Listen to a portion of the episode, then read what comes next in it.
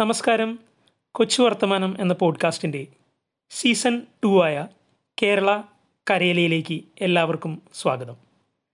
കേരള കരയില എന്ന് പറയുമ്പോൾ കേരളത്തിന്റെ വടക്കേയറ്റം മുതൽ തെക്കേയറ്റം വരെ എല്ലാ പ്രദേശത്തെയും കുറിച്ചുള്ള ഒരു ഓവറോൾ ഐഡിയ നിങ്ങൾക്ക് പകർന്നു തരാനാണ് ഉദ്ദേശിക്കുന്നത്. ഒരു യാത്ര പോലെ നമുക്കതിനെ കാണാം. ഏകദേശം അറുന്നൂറ് കിലോമീറ്ററോളം ഉള്ള കേരളത്തിന്റെ തീരദേശം പിടിച്ചങ്ങ് പോവുകയാണ്. ആ യാത്ര ഇന്ന് നമ്മൾ കാസർഗോഡ് നിന്നാണ് ആരംഭിക്കുന്നത്. കാസർഗോഡിനെ കുറിച്ച് പറയുമ്പോൾ നമുക്കറിയാം കർണാടകവുമായിട്ട് അതിർത്തി പങ്കിടുന്നതും മറ്റ് അനേകം സംസ്കാരങ്ങളുടെയൊക്കെ ഒരു സമ്മേളനമാണ് കാസർഗോഡ്. അതുകൊണ്ട് തന്നെ അവിടുത്തെ ഭാഷയ്ക്കും സാംസ്കാരിക പരിസരത്തിനുമൊക്കെ വളരെയധികം പ്രത്യേകതകളുണ്ട്. കാസർഗോഡ് തുടക്കത്തിൽ കർണാടകത്തിന്റെ തന്നെ ഭാഗമായിരുന്നു. ആയിരത്തി തൊള്ളായിരത്തി അമ്പത്തി ആറിൽ കേരള സംസ്ഥാനം രൂപീകൃതമായിട്ടും കണ്ണൂരിന്റെ ഭാഗമായിരുന്നു കാസർഗോഡ്. ശേഷം ആയിരത്തി തൊള്ളായിരത്തി എൺപത്തിനാലിലാണ് ഒരു സ്വതന്ത്ര ജില്ലയായിട്ട് മാറിയത്.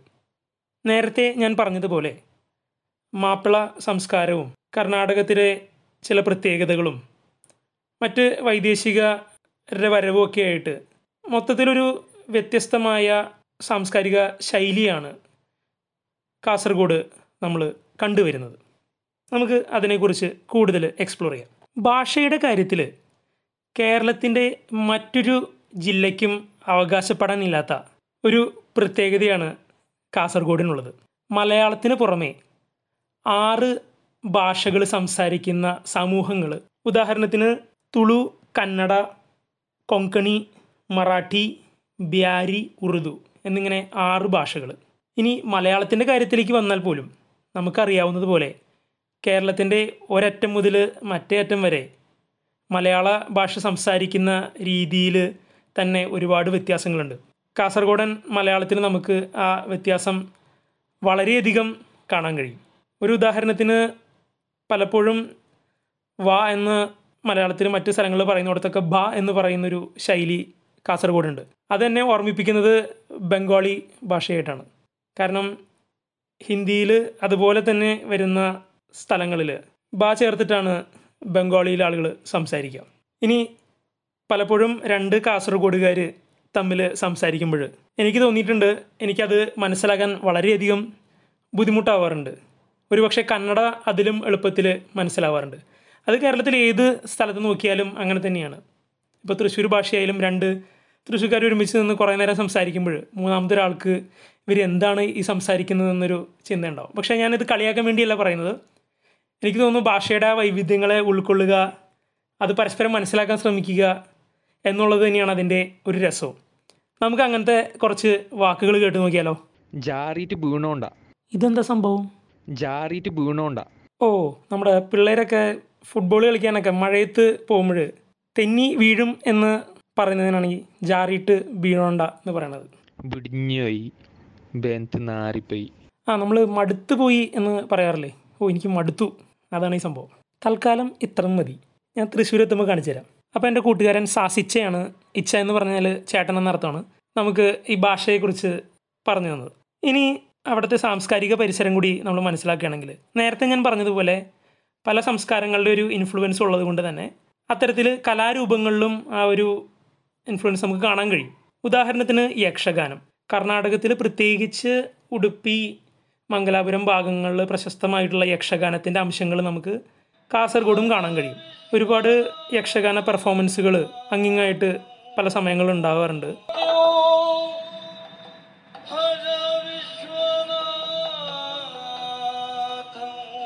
നൃത്തവും പാട്ടും അഭിനയവും കോസ്റ്റ്യൂമൊക്കെ കൂടി ചേർത്തുകൊണ്ടുള്ള ഒരു കലാരൂപം തന്നെയാണ് യക്ഷഗാനം. പ്രധാനമായിട്ടും രാമായണ മഹാഭാരത കഥകളൊക്കെ തന്നെയാണ് ഇതിൽ ഉണ്ടാവാറ്. ഞാൻ വർഷങ്ങൾക്ക് മുമ്പ് രണ്ടായിരത്തി പതിനാലിൽ ബാംഗ്ലൂർ വെച്ചൊരു യക്ഷഗാന പെർഫോമൻസ് കാണാനിടയുണ്ടായി എനിക്ക് കാര്യമായിട്ട് ഒന്നും മനസ്സിലായില്ല. അതുകൊണ്ട് ഞാൻ ഇരുന്ന് ഉറങ്ങിപ്പോയി. അത് എനിക്കത് ആസ്വദിക്കാൻ കഴിവില്ലാത്തത് കൊണ്ടാണ്. അല്ലാതെ അത് നല്ലതല്ലാത്തതുകൊണ്ടല്ല. അതുപോലെ മറ്റൊരു കലാരൂപമാണ് പൂരക്കളി. പൂരക്കളിയെക്കുറിച്ച് പറയുമ്പോൾ ഞാനത് സ്കൂളിലാണ് മുമ്പ് കണ്ടിട്ടുള്ളത്. നമ്മുടെ കലോത്സവങ്ങൾക്കൊക്കെ ഒരു പ്രധാനപ്പെട്ട ഐറ്റമാണ് ഇപ്പം ഉണ്ടോയെന്ന് എനിക്കറിയില്ല. അന്ന് സ്കൂളുകൾ തമ്മിൽ സബ് ഡിസ്ട്രിക്ട് ലെവലിലൊക്കെ ഒരു കിരീട പോരാട്ടത്തിൽ എത്തുമ്പോൾ എല്ലാ സ്കൂളുകളും പൂരക്കളിക്ക് കൊണ്ടുപോകാറില്ല. അപ്പോൾ വളരെ നിർണായകമായിട്ട് പോയിന്റ് നിലയിൽ വ്യത്യാസം വരുന്ന ഒരു സംഗതിയായിരുന്നു പൂരക്കളി.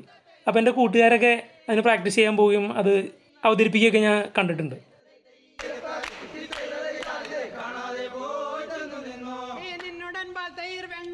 പൂരക്കളി പ്രധാനമായിട്ടും ഭഗവതി ക്ഷേത്രങ്ങളിൽ പുരുഷന്മാർ വട്ടത്തിൽ കറങ്ങി പാട്ടുപാടി കൈയടിച്ചും ചില കളരിയോട് സാമ്യമുള്ള ചുവടുകളൊക്കെ വെച്ച് നടത്തുന്നൊരു കലാരൂപമാണ്. നേരത്തെ പറഞ്ഞതുപോലെ മാപ്പിള സംസ്കാരത്തിന്റെ പല അംശങ്ങളുള്ളതുകൊണ്ട്.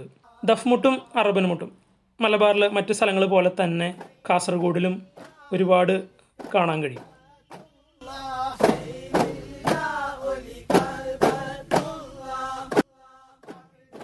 പ്രത്യേകിച്ച് ദർഗകളും മാലിക് ദിനാർ ദർഗ തളങ്കര ഭാഗത്തൊക്കെ ആണെങ്കിൽ അത്തരം അനേകം മോസ്കുകൾ അപ്പോൾ അതിനോട് ബന്ധപ്പെട്ടിട്ടുള്ള ആഘോഷങ്ങളുടെ സമയത്തൊക്കെ നമ്മൾ അതിനെക്കുറിച്ച് പിന്നീട് അടുത്ത സെഗ്മെന്റിൽ പറയും. അപ്പോൾ ആളുകളെ വെൽക്കം ചെയ്യാമെന്നൊക്കെ ആയിട്ടാണ് അർബനമുട്ടൊക്കെ നടത്തുന്നത്. അതും നമ്മൾ കലോത്സവ വേദികളിൽ കണ്ടിട്ടുള്ളതാണ്. മേൽപ്പറഞ്ഞ മൂന്ന് കലാരൂപങ്ങളും നമ്മൾ കലോത്സവ വേദികളിലോ അല്ലെങ്കിൽ മറ്റു ആഘോഷങ്ങളിലൊക്കെ വല്ലപ്പോഴും കണ്ടിട്ടുണ്ടാകും. എന്നാൽ ഇതിലൊന്നും പെടാത്ത ഒരു സംഗതിയാണ് നമ്മുടെ തെയ്യം. മലബാറിലെ മറ്റ് സ്ഥലങ്ങളുള്ളതുപോലെ തന്നെ കാസർഗോഡും തെയ്യത്തിന്റെ ഒരു കൾച്ചർ നിലനിൽക്കുന്നുണ്ട്. പ്രത്യേകിച്ചും കണ്ണൂരിനോട് അടുത്ത് കിടക്കുന്ന ഭാഗങ്ങളിൽ.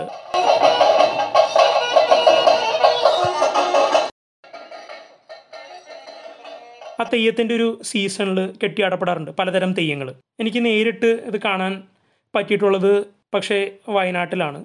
എന്നാൽ രണ്ടായിരത്തി പതിനൊന്നിൽ ഞാനൊരു പഠനയാത്രയുടെ ഭാഗമായിട്ട് കാസർഗോഡുള്ള ബളാൽ പഞ്ചായത്തിൽ പോയപ്പോൾ അവിടെയുള്ള ആളുകൾക്കിടയിൽ ചില തെയ്യം കലാകാരന്മാരെ കണ്ട് സംസാരിക്കാനും സുദീർഘമായിട്ട് സംഭാഷണങ്ങൾ അവരുമായിട്ടുണ്ട്. അവർ അവരുടെ വേഷവിധാനങ്ങളൊക്കെ കാണിച്ചു തരികയും അവരുടെ പാട്ടുകളൊക്കെ പാടിത്തരികയും ചെയ്തൊരു അവസരം ഉണ്ടായിരുന്നു. അവിടെ എന്നും ആ സീസണിൽ അത്തരത്തിൽ പല തെയ്യം പെർഫോമൻസുകൾ ഉണ്ടാവാറുണ്ട്. നിങ്ങൾക്കറിയാവുന്ന പോലെ ഓരോ തെയ്യത്തിന്റെ പിറകിലും പലതരം ഐതിഹ്യങ്ങളും ജാതി വ്യവസ്ഥയെ ചോദ്യം ചെയ്യുന്ന കാര്യങ്ങളും അങ്ങനെ പല പല കാര്യങ്ങൾ അതിലുണ്ട്.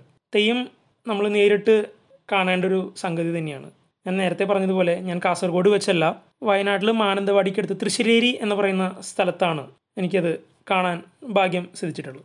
അപ്പോൾ നമ്മൾ ഇന്ന് ഭാഷയെക്കുറിച്ചും സംസ്കാരത്തെക്കുറിച്ചും ആഘോഷങ്ങളെക്കുറിച്ചൊക്കെ ഒന്ന് കണ്ടു. തീർന്നിട്ടില്ല കാസർഗോഡൻ വിശേഷങ്ങൾ കാരണം ഇനിയാണ് നമ്മൾ വിനോദസഞ്ചാര മേഖലയെക്കുറിച്ചും അവിടെയുള്ള ക്ഷേത്രങ്ങളും പള്ളികളും ആചാരങ്ങളെക്കുറിച്ചൊക്കെ മനസ്സിലാക്കുകയും സർവോപരി ഭക്ഷണത്തെ കുറിച്ചും എക്സ്പ്ലോർ ചെയ്യാൻ പോകുന്നത്.